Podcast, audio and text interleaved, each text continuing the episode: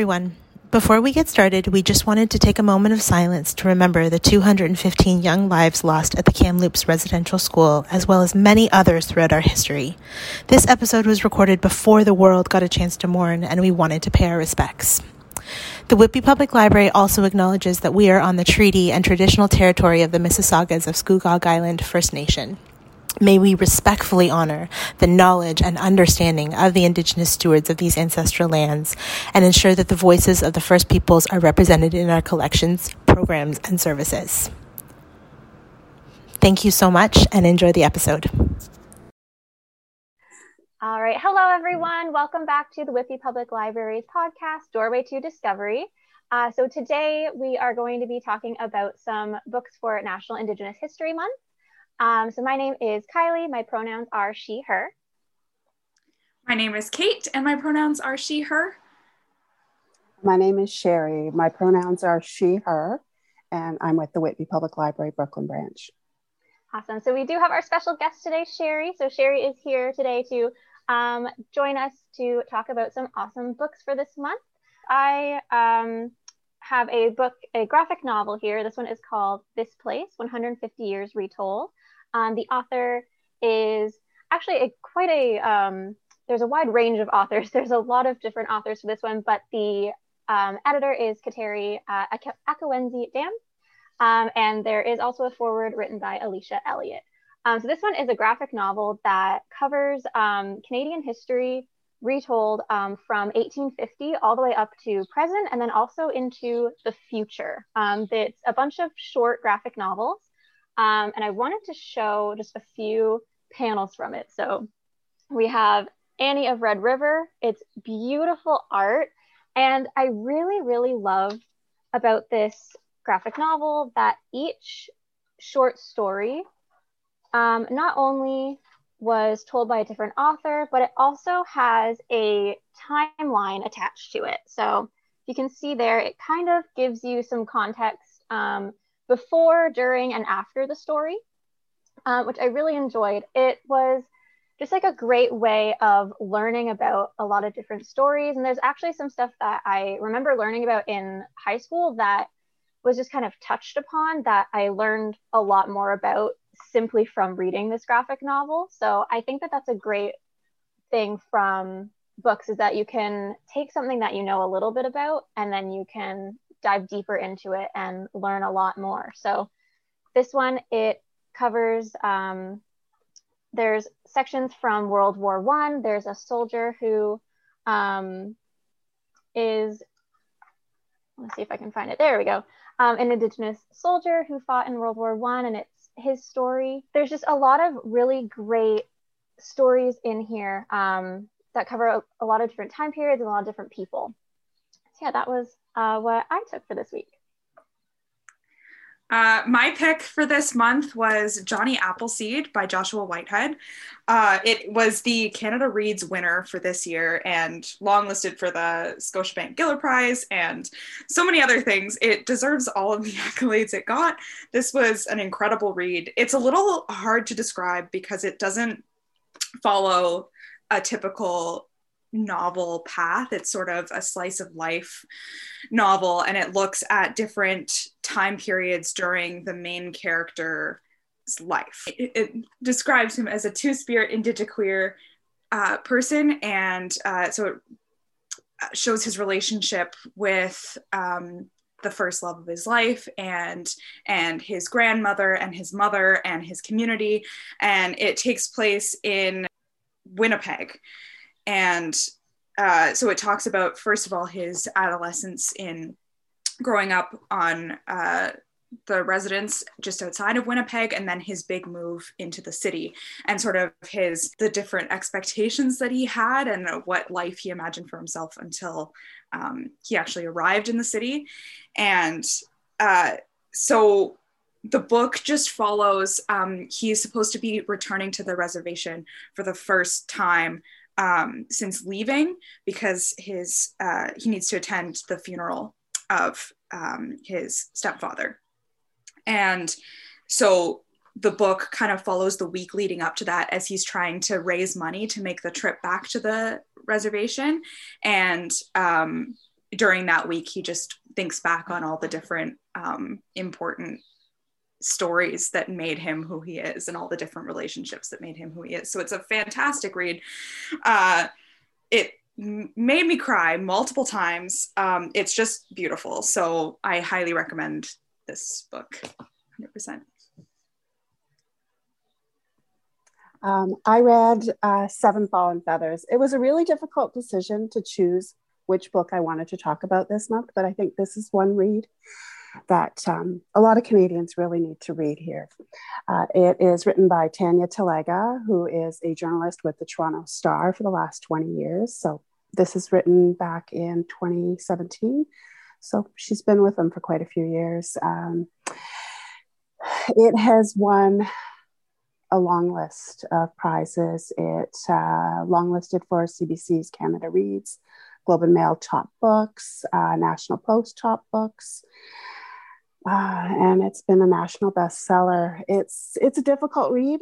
Um, I've started it before, and I finally came back at it. Um, I did it by book and by audiobook at the same time, and I would recommend both of them. If you prefer audiobook, definitely it was well done. Uh, the the narrator is Tanya herself, and the um, just the tone is is it's somber at times, but it's also hopeful at times. Um, the story starts with a visit. Back in 2011, she was up in the Thunder Bay area with the chief of the NAN, which is a big organization of the reserves up in that area. And it covers like 45,000 people or so. And that's First Nation members.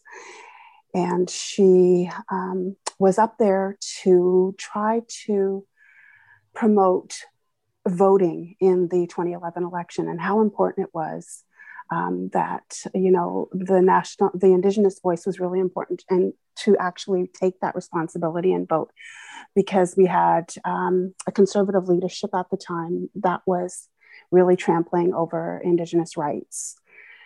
And when she was sitting in the office with uh, oh the I can't remember the gentleman's name. Um, he said he kept saying, you know, why aren't you doing a story about um, Justin Wabasse? He's, you know, he's been missing for quite a while now, and uh, 70 days. And she hadn't heard anything about it at the time. And uh, finally, she, he, he, it was a kind of a back and forth. No, you know, I'm here to talk about in, you know, Indigenous voting and he's no you need to, to do this story. So finally she set aside her as she said you know her kind of toronto journalist thinking and listened to him and realized that there was a story there. There's this was another boy who had gone missing um, and was found his body was found in the uh, river in the in the thunder bay area. And the book really it starts um, with the whole history of the government, the treaties, just the abuse, uh, residential schools.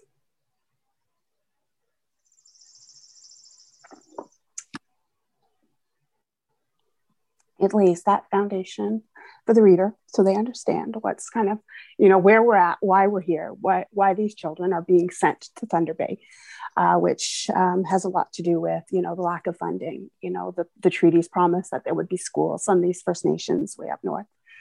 But of course, the money isn't there. You know, the, wa- the water hasn't uh, been corrected um, and cleaned. Uh, they don't have proper housing for areas that are in the permafrost that rot, and you know, there's black mold and families have been torn apart. These kids are being sent to Thunder Bay to uh, just finish high school. I, I mean, just to go to high school to have a, a chance to finish an education. And, um,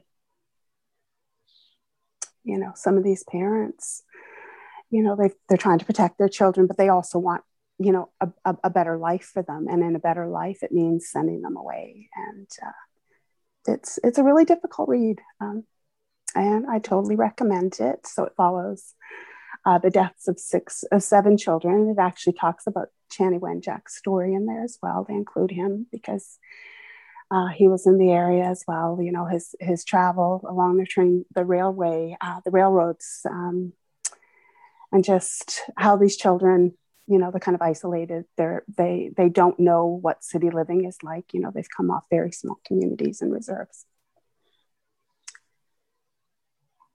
So, yeah, totally recommend. yeah, that sounds like a really important read for everyone to kind of mm-hmm. know the history of all of this and know kind of the the context and to learn and mm-hmm. yeah yeah and I, I really enjoyed it it's it reads like a narrative um you know mm-hmm. there but it is all factual she's she is a, and a journalist um, mm-hmm. Sometimes it's a little dry sometimes it's a little um, you know it's very much her point of view and very uh, very indigenous point of view and some and some people may not like that some people may not like to hear what's you know what people are thinking you know and, and uh, um, there's there's definitely a huge systemic racism problem. Um, there's a there's a huge problem in Thunder Bay. Um, mm-hmm. I kind of worry at times. I have family up there, and uh, it's just it's it's a difficult read, and I think it is an important read for a lot of people just to understand, you know, where we're at and uh, what our future is going to be. If the uh, there were af- there was actually a um, like a hearing after this uh, it was brought forward you know and there were i think 146 recommendations that came out of this um, and it was just about you know even after uh, Chanie Wenjack's death there were four or five, four to six recommendations i think it was I want to say six recommendations that were made, and one of them was to include high schools at these at these Northern First Nations so that they could attend, you know, these schools. And none of these recommendations, and this is back in the 60s, were actually implemented. You know, they the process is there. The this is even this year we're celebrating the um, the Royal Commission um, on Indigenous People. It's 30 years, and we're still looking at, you know, where's the action? So. Mm-hmm.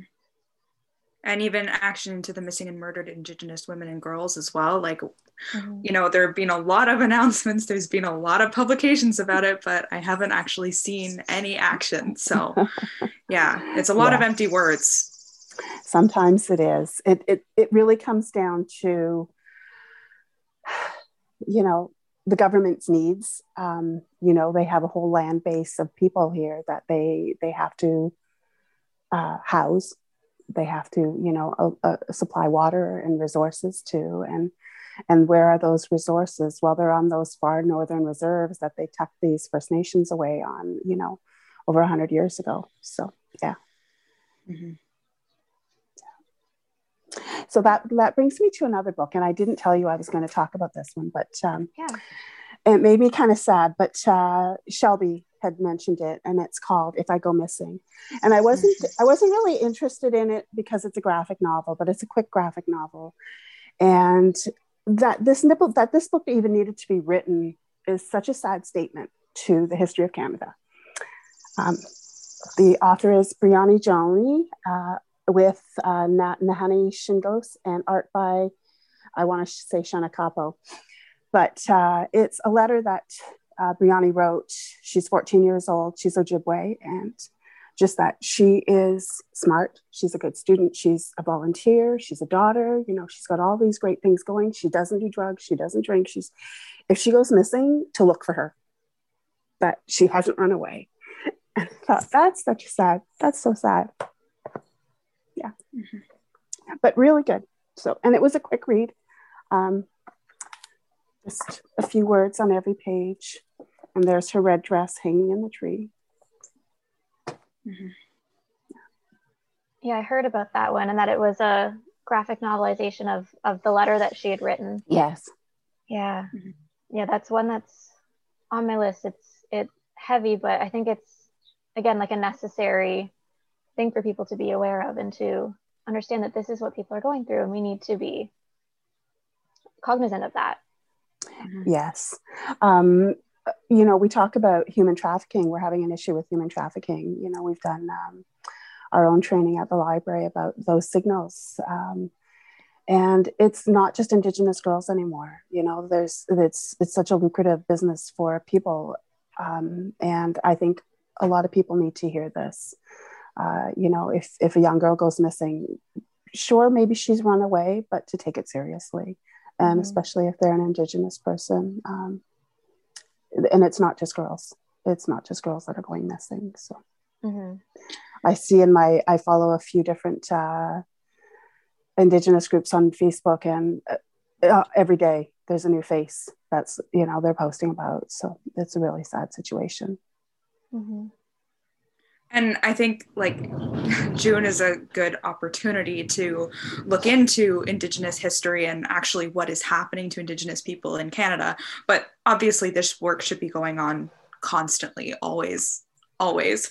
But uh, we do have some programming going on at the library in June um, to help our patrons and our public learn a little bit more about Indigenous history and uh, also not just history, because Indigenous people are a living and thriving part of the Canadian community. So, Sherry, do you uh, do you want to share any of the programming that we've got going on this month? I was really happy to um, be asked to kind of oversee a lot of the programming this month for Indigenous Month. Um, everything kind of, uh, you know, we're still in that lockdown mode and still in contactless pickup mode for a lot of places. And uh, I reached out to all of the different programs. Um, the book clubs are all doing a book club read that is an Indigenous read. I read the um, adult book club. They are doing From the Ashes at uh, Brooklyn. Excellent read. Jesse Thistle is the author. He's a Metis um, who, uh, you know, just lost his way the drugs the addiction the trauma.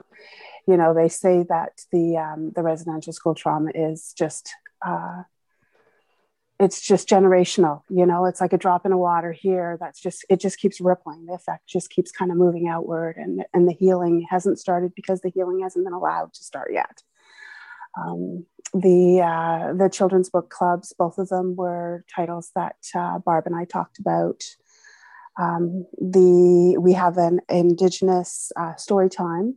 Last year, I taught myself to sing some Ojibwe songs for story time, and I taught uh, my story time listeners how to count to ten in Ojibwe, and it was really funny because um, I had all of my things here at the house because we were working from home more last year. And one day, my oldest, well, my middle son came home and he says, "Oh, what are these?" And they were in a little basket, and they were my numbers that I'd used for my story time. And um, I said, Oh, they're how to count to 10 in Ojibwe. And he, he says, Scarf, to take these. And I said, Well, do you want me to teach you how to say them? Because I've never really, really taught them because my mom didn't teach us and my dad didn't teach us. They were residential school and day school survivors. Um, they weren't allowed to speak. So, so I'm teaching me. so I taught myself how to sing um, head and shoulders, knees and toes last year.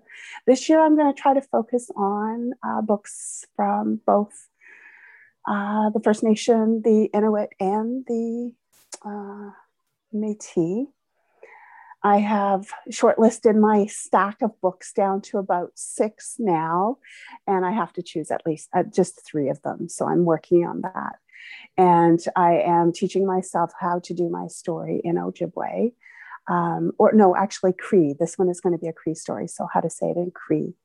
And I will try it in Cree. It's not my native tongue. Um, we are Ojibwe uh, from where I'm at but uh, I think that'll be fun. And we're also working on, I reached out to Durham College uh, the Black History Month has had a panel um, over the years that they have um, that we've hosted here at the library. And I just thought that, you know what, we really need something uh, similar for Indigenous History Month. Um, we need to open that discussion. There are uh, quite a few Indigenous people here in the community. Plus, there's also quite a few um, First Nations in our community in the Durham region. And so I reached out to Julie uh, Pigeon at the Durham College. Uh, she has done some training with us, and she is part of the liaison office uh, for the Indigenous students at Durham College. And we talked about the potential for a panel, and she had mentioned that Pickering Library had reached out to her as well. So, our next meeting, we included Pickering Library and we started talking about this discussion panel that we wanted to do.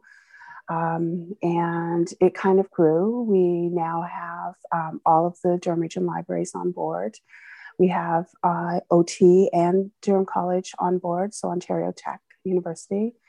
Uh, the Durham region, their diversity and inclusion office is with us, and um, we have the student unions. So, uh, one of our first speakers will be Pam Palmater, who is a Métis, I'm not not Métis, Micmac uh, lawyer and professor at Ryerson. She's a very um, uh, vocal uh, activist for Indigenous rights, um, treaty rights, and we're really happy. She was on my wish list, but um, I wasn't sure that uh, we would have the budget to invite her along. So I'm really glad that we found some money to do that.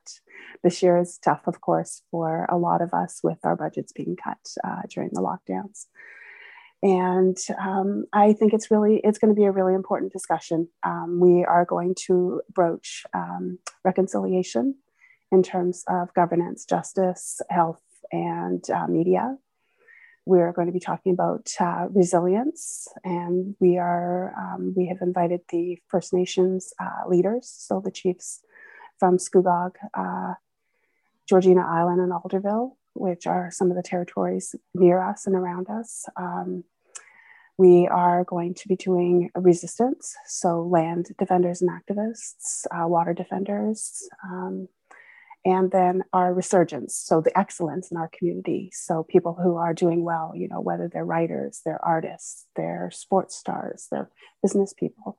And we've put out invites for that as well. So it's become one discussion panel has become a four part series and we're really looking forward to it. It's kind of exciting as it grows. Um, yeah, so that's I think that's going to be one of our biggest events this year for Indigenous, and it's going to last through the summer. So every three thir- every three weeks, it will be a new event. Um,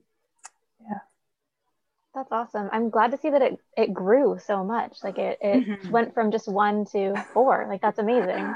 I was kind of worried at first because it was just going to be one. like, okay, we'll let it we'll, we'll let it be what it's going to be. And it was funny because at our last meeting, that was something that Julie said. Um, you know, when we were kind of worried about the date because the date is coming up, and and one of the um, one of the people from uh, Ontario Tech, uh, a non-Indigenous um, collaborator, and Julie said, You got to understand, you know, the spirit will do what the spirit will do, and it will get done, and it'll be what it is supposed to be. And that's just the way that Indigenous thinking and belief is. is and, and she kind of put that across, right? And, and I was reminded that, yes, things will work out the way it's meant to work out. Um, we'll get the speakers that we're supposed to have, we'll get the voices that we're supposed to hear, and it will work. and it will be ready for when it needs to be ready. so yes, the spirit will do what the spirit will do. and actually, I think I have the date. It's uh, June 17th for the first panel, correct? Yes, our first panel is on June 17th. Perfect. Yes, it'll be in the evening. Um, we're going to be doing registration. It'll be kind of um, a local registration through our group. Our um, Durham Indigenous Voices is what we've called ourselves. Uh, it will be through um, Eventbrite, through the college's portal. Uh, we will have that link through each of the libraries. Each of the libraries will have um, the link through their own registrations. And the promotions will are starting to go out. Um, I know we've pus- pushed ours this week. Uh, there will be posters and things that will be coming, and I think it'll be really important. Um, Julie um, said that you know we should have quite a few people. We have. It'll be a Zoom meeting, of course, because we are still virtual uh, when I think we'll have like 400 original registration spots, and then it will overflow into YouTube Live and Facebook Live from there. So there won't be anybody who will miss out if they are truly interested in listening and hearing, um, you know, from the Indigenous voices here in the Durham region. Then definitely, um, I hope that they'll be able to attend and listen and ask questions. There'll be some interaction. So, yeah. That's fantastic. And I'm so sorry, we forgot to ask you this before, but Sherry, can you tell us a little bit about um, your history in uh, Indigenous libraries and Indigenous library programs as well? Sure. Um, I kind of fell into library work. I've always been a library user. I have been a reader since the time I was, you know, I could tumble into the library. Um, my favorite person in school was my librarian. Um, I actually, uh, just loved being there. I loved kind of going through the books. It was just a place, a quiet place. You know, I didn't have to worry about anybody watching me or, you know, other than the librarian. You know, I got to read what I wanted to read. I got to pull out any books. And I love to see children doing that, you know, where they get to, you know, nobody's kind of got a time constraint on them where it's like, you know, we got to go in five minutes. It's, I got to look through the shelves and just pull out books. Um, and then when we were children, my sisters and brothers and I used to walk across to the public library and it was the same thing. Now, the librarians there were kind of, you know, they were those older ladies that were, you know, kind of librarians. Um, but they were always really helpful. So, in that same sense, I used to love, you know, going to the library. So, um, I moved home back in 1996 and I literally, uh, moved home for a job on the reserve. I'd never lived on reserve. We actually never lived on reserve. Um, we belonged to. And um, I started working with an after school program. And then the library job came open. And so I applied for the library job and got it. I was with First Nations Libraries at my First Nation at Mississauga uh, for probably about seven years and I absolutely loved it. I loved building the collection, um, you know, uh, finding those reads that would get children to read, uh, finding those books for parents, and making a place that was safe for families to come to. Uh, we had a lot of children, of course, who had to leave the community to go away to school. And we were part of the early um, uh, Gates Foundation, uh, you know, pulling, putting together. Um, community websites, the CAP website, the CAP Community Access Program web, um, sites, not websites, sites. And I was involved in, um, you know, it was early. So 1996, we were like T1 connections and making sure that we had internet connections in the community, you know, for everybody. And I remember at the time hearing a story, Industry Canada's goal at that point was to make Canada the most connected. And there was a story about a First Nation up around the James Bay area, and they got a grant to run lines, cable lines from house to house, basically through windows, so that people could access the internet up in the northern areas. And it was so fun to hear. And we were just so busy and active, and I absolutely loved it. It was all about, you know, finding money and finding grants and building um, these these areas because the internet was so new back then. We were teaching teaching online safety and you know and i laugh now because of course back then it was like you don't put your name online you don't put your phone online you don't put your information online and then boom there's facebook and and you put everything online right? You put everything you, all your relations are there and all your friends and so yeah it was a lot of fun. And so first nations libraries at the time um, we we initiated a first nations library week. Yeah, the um, we had it like a, a first nations read week and it was we put it in Mar- in February at the time, but I see that it's moved back to around October, so about the same time we run our public library week.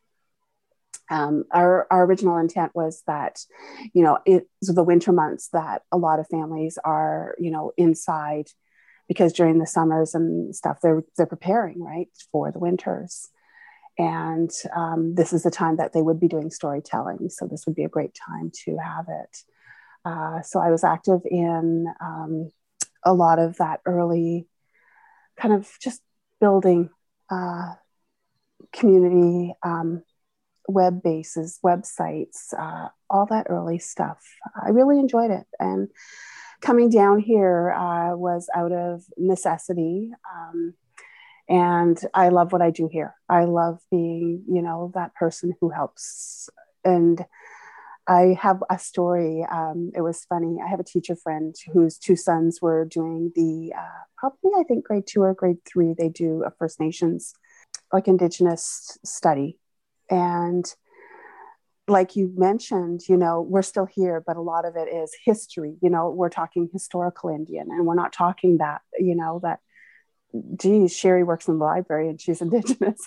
And he came home, he's like so excited about this study that they're doing about this historical Indian. And and and and the mother says, um, well, you know an indigenous person, like you you talk to her every time we go to the library. And he's like, who, who? And he's like, Sherry, Sherry is indigenous. and so, you know, the next time he came in, it was like with this look of wonder on his face, and it was so sweet so you know i get that. I, and i don't mind that. I, I, as long as they're respectful questions i don't mind if somebody approaches me. And and sometimes we're learning together because i didn't know about residential school either you know? Um, it wasn't something my parents talked about even though they were victims of it. So so we're learning.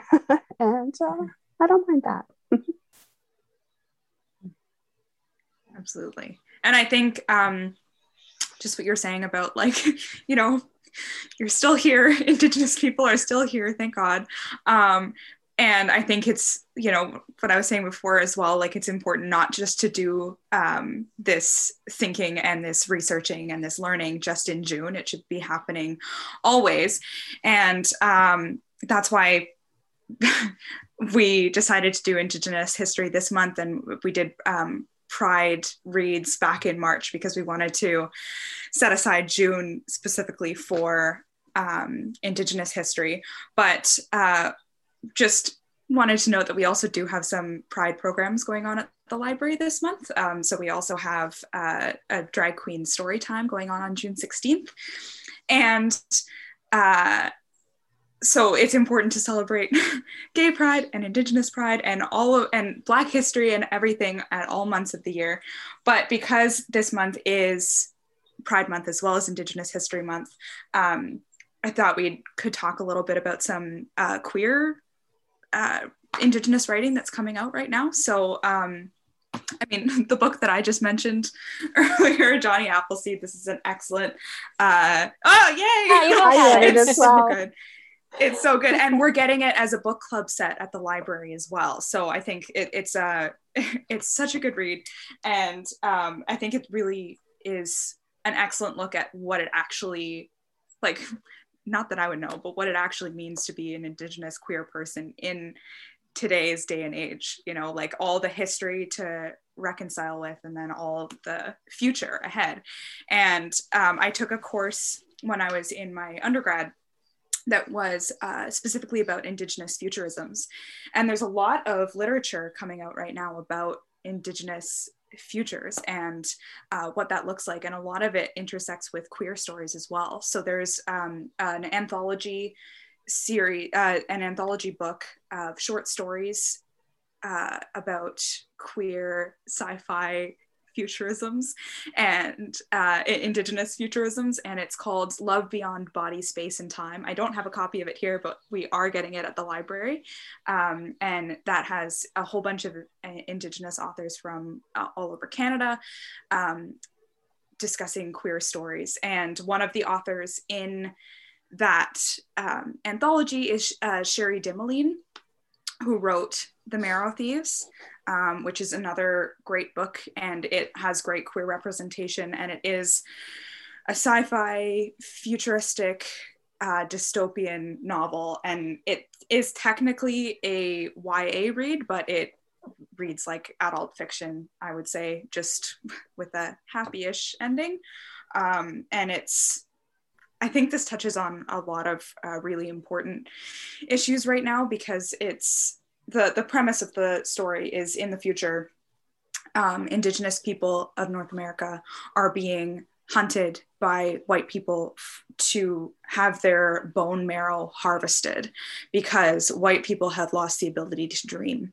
and indigenous people still hold that ability to dream. And white people have found out that if they harvest the bone marrow then they can return they, they, they can get dreams back. And i think it really touches on that idea of like what more can colonizers take, do right. what what more can they take from indigenous people and so i think um, the futuristic indigenous literature is a really important um, genre right now because it just looks at what direction are we actually headed you know. So, um, do you have any other picks for sci-fi? I really enjoyed um, the Moon on the Crusted Snow, I believe it's mm-hmm. called. Um, Waubgeshig Rice. Waubgeshig Rice, yes. Uh, we did it for book club uh, last year with um, the Brooklin branch. And it was kind of a, a apocalyptic uh, book. There's, you know, this this northern community, and I believe it's Ontario, because they talk about some of the kids have gone away to school. You know, they're down in the city and they're further north, and you know they've just gotten their cell towers in place, so they've got uh, Wi-Fi regularly, um, and their phone lines go down, and the high, the power goes down, so the hydro goes off and they think it's just you know a one day thing so they wait they wait for you know word that you know it's going to come back on and nothing happens and days go by and then they realize that you know maybe there's something really wrong and you know they've got their food stores on the on this uh, first nation that you know this just in case kind of thing um, and it's a real um, not just a, a you know that that colonizer um, indigenous argument, but also, you know, the traditional life and the children who are living a more Western life. Um, and how we would survive uh, in a, an ap- apocalyptic event. You know, I'm a huge uh, Walking Dead fan, funnily, uh, but I love I love dystopian and apocalyptic fiction. I've all, I always have, and the um, the idea that you know they should be able to survive. We survived on this continent, you know, for thousands of years. But they have these children who would rather, you know, they're they're they're they're angry because they can't play their games anymore or they can't get on the internet, and you know, talk to their friends. And and then you have the, the traditional people who, you know, get to it, they go out there fishing, they're hunting, they're doing their thing that they need to do. Um, so it was really, really quite a good book. Uh, I would totally recommend it. it. We do have a book club set. It was also, I believe, a hoopla kind of community read at the time as well. So, so there was that. And um, I did read the Jonny Appleseed book, and I really liked it. And I wanted to make a comment to it in terms of the uh, the queer, you know, two spirited. Um, when we did the training a while back with uh, Julie Pigeon on, um, you know, residential schools and just that whole early uh, that part of breaking down the community one of the things that she mentioned about two spirited people because of course you know this is this is i've heard of them too um, more in just that kind of in in terms of the gay community not not that the two spirited people were actually given governance positions because they could think both in a male and a female way and that was a, that was a special thing.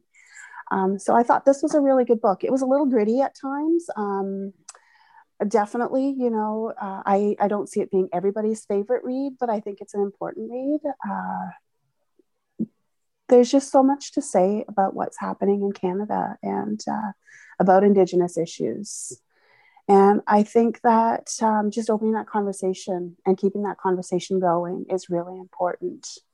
And uh, the fiction, the literature that's coming out right now, you know, is so top notch. Um, uh, one of the first reads that when I was saying what I was thinking about choosing, one of the first reads I think I read um, as a teenager was The Education of Little Tree. And then I did um, in search of April Raintree. Uh, so there was some there was some early fiction there, um, and there have been authors along the way. Uh, it's just that it's growing.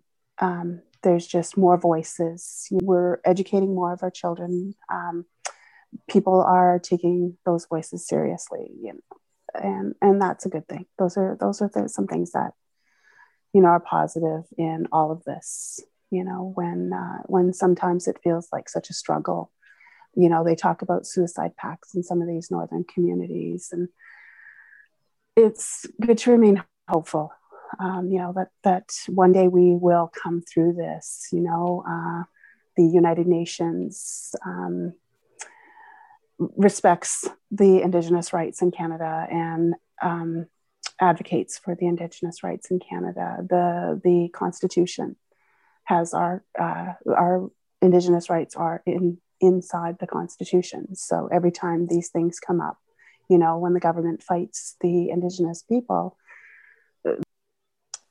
it comes back that it's our right like the supreme court always finds in favor of the indigenous because we have these rights that are entrenched in the constitution. So so one day you know our relationship will be will be positive. Um, it's going to take a lot of struggle.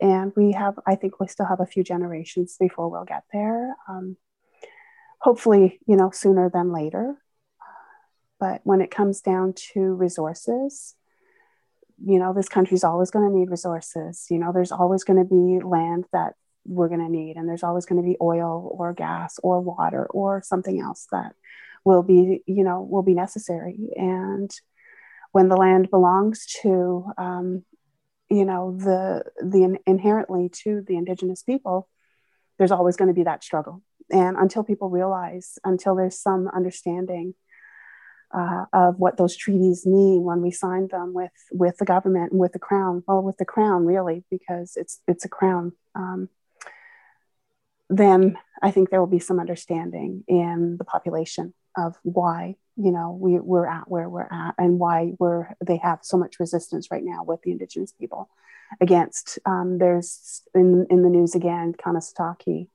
which was the big uh, um, you know protest back in the 90s at Oka. You know, they're trying to cut down trees on um, indigenous land. And it's just, it just seems never ending. But one day, you know, our children now are learning. Um, children in general, not my just my children, but children are learning in school they are learning about indigenous rights. They're learning about and like you you're at school you know you learned about a lot of these things through your classes. So it's there and that little seed is is going to grow. And i i'm hopeful. So and uh, how do you feel about um, you know we are learning more in classrooms. We are learning about the history of um, the real history of Canada, of Indigenous Canada. Um, so, how do you think the new Indigenous literature, the fiction and nonfiction that's coming out, how do you think it impacts um, our perception of Canada that has been taught in schools? I think a lot of people are surprised. Um, mm-hmm. when I was doing some research on my book, uh, Fallen Seven Fallen Feathers, uh, just reading even some of the reviews, people are shocked. Even talking to some of the families here, you know, their kids come home and they've mentioned residential schools. And um, I think people are just unaware, you know, because the history wasn't there for them. And raising that awareness raises the um, the information. It increases not in it increases the information uh, that's available, um, the true story starts coming out. You know, you can't keep the truth down. That, and that's just it. Like you can you can try, and they the government has tried. You know, to bury that truth for a long time. And um, I think that I think that people uh, will be more supportive. There's, been a lot of uh, allies created recently um, in the last probably 10, 20 years. You know, people who are seeing that what's happened is wrong and are now supporting the Indigenous rights. And I think, you know, once that kind of gets out there, it builds and it grows. And you can't you can't continue to be ignorant about it and you can't continue to live in that um, bliss, you know, of thinking that, you know, Canada is this great country. It is. A, it's it's a wonderful country, you know, um, but it needs to fix its relationship with its uh, with its treaty partners, definitely. Mm-hmm. I think it's interesting too because I mean, as we were saying, there's a lot of um, new fiction coming out, and there's a lot of um, like I've seen a lot of new picture books. I've seen a lot of new um, like children's fiction and teen fiction coming out too. So it's wonderful that we're getting more adult fiction as well. That um, like we can be learning about it, but our our kids and the youth are learning about it too. And they're learning in school, but then they're also able to translate that into um, what they're reading as well. I mean, I uh, recently read a graphic novel series um, called A Girl Called Echo, and it follows um, a Métis girl who, um, whenever she falls asleep, she um, kind of travels back in time and she's meeting um, her ancestors and she's meeting other people in um, the community where she's living, but hundreds of years ago. And she's learning firsthand what they went through. And she's kind of bringing that back to um, her school. This is, she, she's kind of dreaming what they're learning about in history class. Um, she also falls asleep during history class a few times, and, and her dreams kind of supplement the lessons. But um, she's able to bring that back to um, her class and her life and she starts kind of questioning her teachers and her family and um, it's it's great that we're able to have these stories and a lot of different ways of um, interacting with them like there is the nonfiction there's the fiction and then there's also the graphic novel. Like there's there's a lot of um, applications for it so it's great and represent representation is really important. Um, mm-hmm. we know uh, you know when when we have more books more diverse books it's helpful for the black community it's helpful for our asian community it's helpful for our um, indian community anybody who is a minority. Um, you know even women when we see more books about young girls who you know who are heroes and hero or heroines. Um, this is great. So seeing uh, indigenous people on the cover you know little brown children uh, this is perfect. So it it really really helps. And it gives um, it gives hope and and this is important. It, it gives that idea that you know you're okay you're enough uh, and you know there's there's a future for your voice for your dreams too. Yeah that's wonderful. And i sometimes it's hard to find indigenous books in our collection. Um, you know sometimes you have to look specifically for um, maybe it's Ojibwe or maybe it's Cree or maybe it's Blackfoot or you know Haida or Tlingit or Micmac or the um, the new catalog has really been helpful because if you type in Indigenous now, um, it pulls up a lot of the titles, and um, you know Indian is still used in the collection because it's still a legal term. Uh, the government still uses it.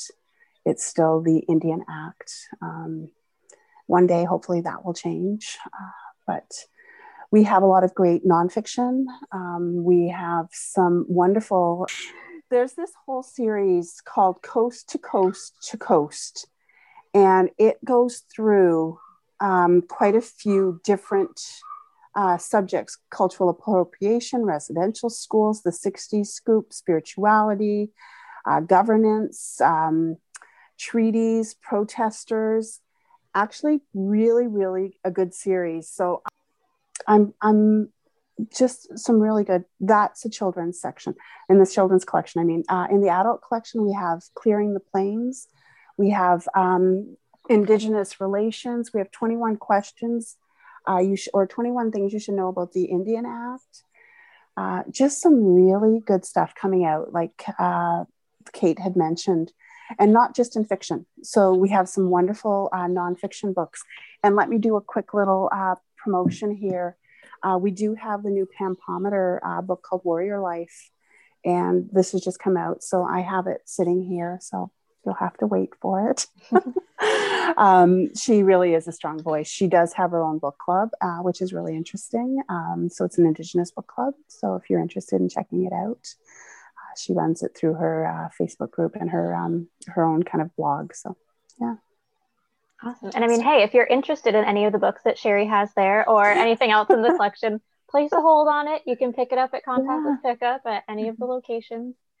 And I think it's important also that you were highlighting um, kids nonfiction as well, Sherry, because I think, you know, if you're looking for something more accessible, maybe, um, you know, something that really like just takes you down to the basics before you want to build on like adults should access children's nonfiction too there's a there's a new one that Sherry and I were looking at at the library the other day called Treaty Words by Aimée Craft.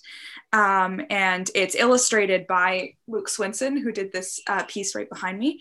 Um, his father was from uh, Scugog Nation, and now he lives in Kitchener. It's the the book itself. I haven't gone through it all because it was on hold for someone else in the library, but I'm on hold for it now. Um, but it really sort of goes down into the to the basics and to the fundamentals of what our treaties actually mean and I think that's really important, and it's important that we have that information in an accessible format. Um, so I think uh, that's another good one in our collection to check out. So. And I almost forgot um, about our story walks. Um, we have a partnership with the town of Whitby, and our outreach um, librarian Mallory has created two story walks um, that will include Indigenous titles this spring, this summer.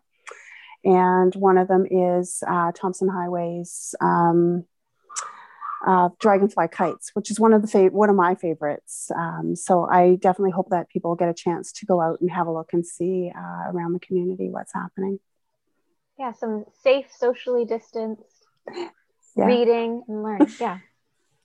All right. Thank you so much, Sherry, for joining us on this episode. Um, just want to remind everyone if you are looking for something new to read, we have lots of great programs at the library. You can check out our uh, WPL suggests, where we have lots of great lists. We have we'll have a list up there for everything we talked about in this podcast episode, as well as lists that other staff of the library have created.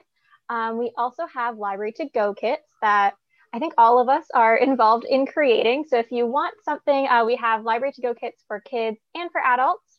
Um, you can fill out a form, give us a little bit of information about what you're interested in, and we will create a surprise kit for you. Um, we also have summer reading clubs. So our TD Summer Reading Club is starting on June 19th. You can register um, and that will go all summer long. We have an online portion this year as well where you can log all of your reading um, and you can get some great prizes. You can get beads as well from the library when you log your reading. Um, so that's it. We'll see you all next month. Have a great day. Bye, everyone. Thanks so much. Bye.